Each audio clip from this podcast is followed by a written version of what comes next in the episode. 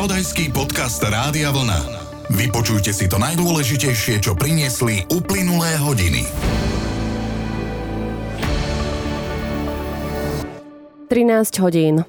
Na Slovensku bolo v Lani najmenej samovrážd za posledné 10 ročie. Beňová bola opätovne zvolená za kvestorku Europarlamentu. Zajtra premenlivá oblačnosť a do 6 stupňov. Z rádia Vlna pozdravuje Kristina Laciková.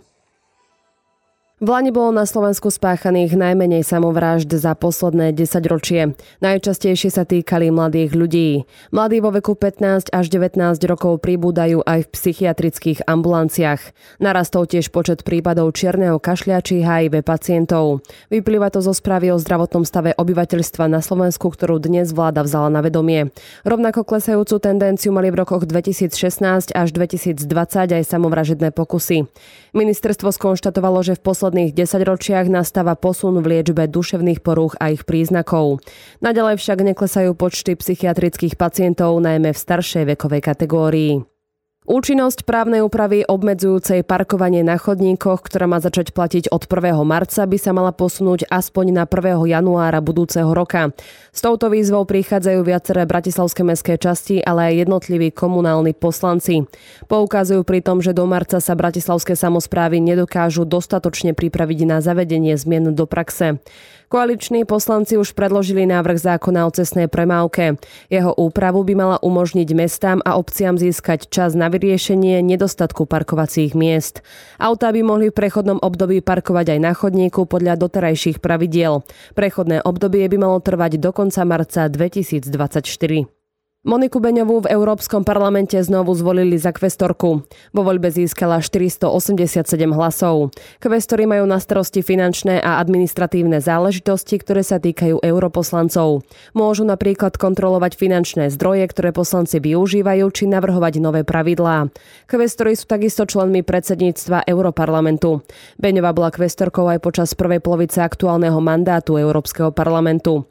Včera bol za jedného zo 14 podpredsedov Európarlamentu parlamentu zvolený slovenský europoslanec Michal Šimečka.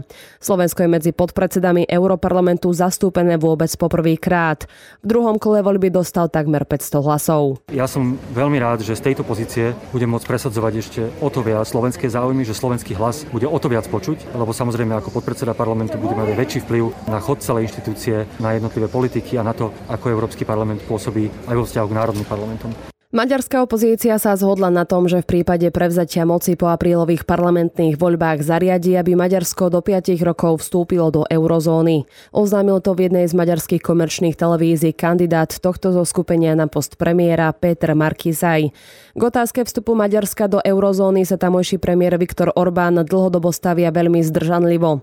Tvrdí však, že takýto krok zatiaľ nie je aktuálny. Podľa neho by to bolo pre krajinu katastrofa. Organizátori majstrovstiev sveta vo futbale 2022 v Katare spustili predaj vstupeniek. Fanúšikovia sa môžu začať registrovať na ich nákup. Ceny sa pohybujú od 62 eur. Vstupenky sú o tretinu lacnejšie ako na majstrovstva sveta v Rusku pred 4 rokmi. Vstupenky sa budú distribuovať regulovane a nie otvoreným predajom. Celkový rozsah cenových kategórií ešte organizátori oznámia. Dnes ešte jasno až polooblačno aj so slnkom a do 5 stupňov. V noci sa ochladí na mínus 2 až mínus 11. Zajtra bude premenlivá veľká oblačnosť. Postupne na viacerých miestach sneženie, na juhu aj dážď. Denná teplota vystúpi na mínus 3 až plus 6 stupňov. Podcast Rádia Vlna. Spravodajský tým Rádia Vlna prináša novinky a zaujímavosti z domova a zo sveta. Splatnosť poistného za január tohto roku sa odkladá. Viac informácií má Kristýna. Minister práce Milan Krajniak znovu predložil na dnešné rokovanie vlády návrh na odklad splatnosti poistného na sociálne poistenie, tento raz za január 2022. Kabinet návrh odobril. Štát tak už niekoľkýkrát sleduje ciele zmierniť ekonomické dosahy na odvádzateľov poistného v dôsledku koronakrízy. Keďže sa ministri aj tento raz dohodli, odvody na sociálne poistenie za január si budú môcť odložiť samostatne zárobkovo osoby a možnosť odkladu sa vzťahuje aj na poistné, ktoré platí zamestnávateľ za zamestnanca. Splatnosť sa posunie do 31. marca 2025. Koho konkrétne sa bude táto výnimka týkať? Táto výnimka sa bude týkať zamestnávateľov a samostatne zárobkovo činných osôb, ktorí vykazujú pokles čistého obratu alebo pokles príjmov z podnikania a z inej samostatne zárobkovej činnosti o 40% a viac.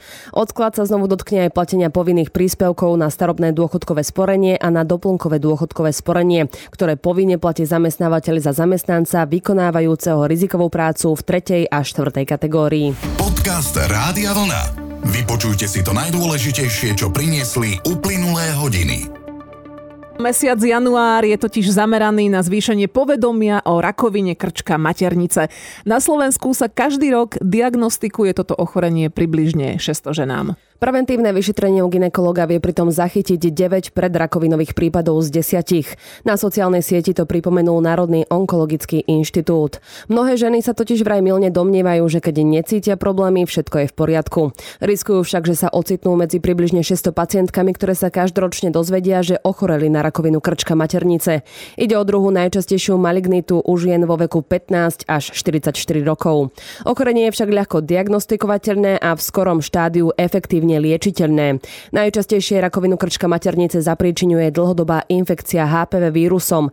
Ak sa zanedbá prevencia, infekcia HPV pretrváva a za 10 a viac rokov môže dokonca vyústiť až do rakoviny krčka maternice. Kristýna, na preventívnu prehliadku ku svojmu ginekologovi môže ísť ale každá žena? Áno, inštitút pripomína, že na preventívnu ginekologickú prehliadku ženy nepotrebujú pozvánku od svojej zdravotnej poisťovne. Tu od minulého leta dostávajú ženy vo veku od 23 rokov v rámci onkologického screeningového programu, ktoré vôbec nenavštevujú ginekológa.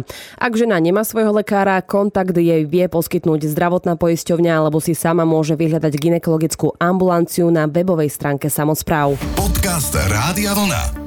Spravodajský tým Rádia Vlna prináša novinky a zaujímavosti z domova a zo sveta.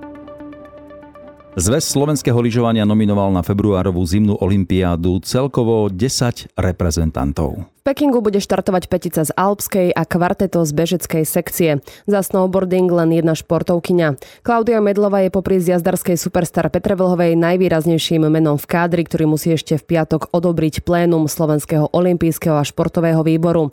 Miestenky Petry Vlhovej, Adama Žampu a Klaudie Medlovej boli jasné už na začiatku sezóny, na základe ich dovtedajších výsledkov v seriáloch Svetového pohára a na vrcholných podujatiach. Mhm. No a tí ďalší reprezentanti si zabezpečili účasť na zimných olympijských hrách hrách cez kvalifikáciu? Áno, napríklad Petra Hromcová a Rebeka Jančová, ktoré sa najlepšie popasovali s kvalifikačnými kritériami a doplňajú tak ženskú nomináciu. V prípade behu na lyžiach táto zimná olimpiáda bude v znamení návratu Petra Mlinára do reprezentácie a Alena Prochádzková bude štartovať už na svojej 5. olimpiáde. Nominácia sa odvíjala od výsledkov a od toho, ako štartovali pretekári počas celej sezóny vo svojich disciplínach. Miesto vo výprave však tesne uniklo snowboardistovi Samuelovi Jarošovi. No, Kristina, tak si teda pripomeňme, do koho sa vkladajú najväčšie očakávania. Tak v technických disciplínach z jazdového lyžovania do Petry Vlhovej a Adama Žampu. Klaudii Medlovej zase veria, že úspeje vo svojej prioritnej disciplíne Big Air. Uvedol to generálny sekretár zväzu Radovan Cagala. Petra Vlhová má predbežne v pláne aj Super G a nebude štartovať v tímovej súťaži. V záverečnú sobotu sa v týchto pretekoch predstaví štvorica Hromcová, Jančová a Žampovci. Podcast Rádia Vlna. Vypočujte si to najdôležitejšie, čo priniesli uplynulé hodiny. V Štrasburgu včera volili nového predsedu a podpredsedov Európarlamentu. Výrazný úspech zaznamenal aj slovenský kandidát. Viac prezradí Jozef. Presne ako hovoríš, Slovensko bude mať prvýkrát v histórii zastúpenie v radoch podpredsedov Európskeho parlamentu. Zvolený za podpredsedu bol včera Michal Šimečka. Slovenský europoslanec dostal v druhom kole voľby takmer 500 hlasov. Ja som veľmi rád, že z tejto pozície budem môcť presadzovať ešte o to viac slovenské záujmy, že slovenský hlas bude o to viac počuť, lebo samozrejme ako podpredseda parlamentu parlamentu bude mať väčší vplyv na chod celej inštitúcie, na jednotlivé politiky a na to, ako Európsky parlament pôsobí aj vo vzťahu k národným parlamentom. Šimečka, ktorý je podpredsedom Progresívneho Slovenska po voľbe vyhlásil, že bude naďalej aktívny aj v slovenskej politike. Európsky parlament má 14 podpredsedov, ktorí počas neprítomnosti predsedu vedú plenárne zasadnutia. Tie priority sa ešte musia rozdeliť medzi tých podpredsedov a zrejme si to povieme niekedy v najbližších dňoch. Pre mňa dlhodobo je priorita predovšetkým otázka ochrany demokracie, právneho štátu celej Európskej Európskej a tu predpokladám, že v tom budem pokračovať. Šimečku za kandidáta na podpredsedu navrhla liberálna skupina Obnovme Európu. A poďme aj na tú hlavnú funkciu a to je predseda Europarlamentu. O ňu bojovali kandidáti zo štyroch krajín. Áno, a to konkrétne z Malty, zo Švédska, z Poľska a zo Španielska. Jednoznačnou výťazkou sa stala maltská politička Roberta Mecolová.